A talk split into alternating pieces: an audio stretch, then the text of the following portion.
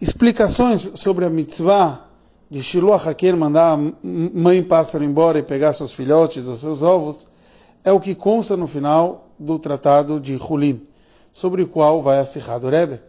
O Rebbe analisa o Sium, o final do tratado de Hulin, sobre essa mitzvah de eu mandar a mãe pássaro embora, Rabbi Yaakov conta que ele viu um pai mandando seu filho fazer cumprir essa mitzvah, e logo depois que ele cumpre a mitzvah, ele falece. E como pode ser que a Torá nos promete vida longa, tanto respeitando pai e mãe, quanto cumprindo a mitzvah de Shiloh HaKen, mandando a mãe passar embora?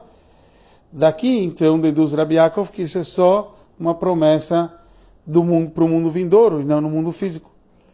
Como que fica a opinião do Maimônides sobre isso? O Rebbe nos analisa de uma forma muito interessante. Que todas as mitzvot que entre um homem e o outro, a gente encontra na Mishnah que a gente tem um resultado no mundo físico. Mas mitzvot, que é entre um homem e Deus, realmente o principal da recompensa é no mundo vindouro.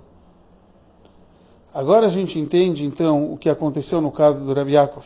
Podemos dizer que talvez ele teve uma segunda intenção ao cumprir a mitzvah à vontade do seu pai. Mas a mitzvah de Shiloh Hakel, mandar a mãe pássaro embora, que a gente poderia imaginar que é entre um homem e os outros seres, aqui não seria o ser humano, mas seria os pássaros, a gente encontra que essa mitzvah é só porque Deus pediu para a gente cumprir essa mitzvah que a gente cumpre, e não por misericórdia às outras criaturas.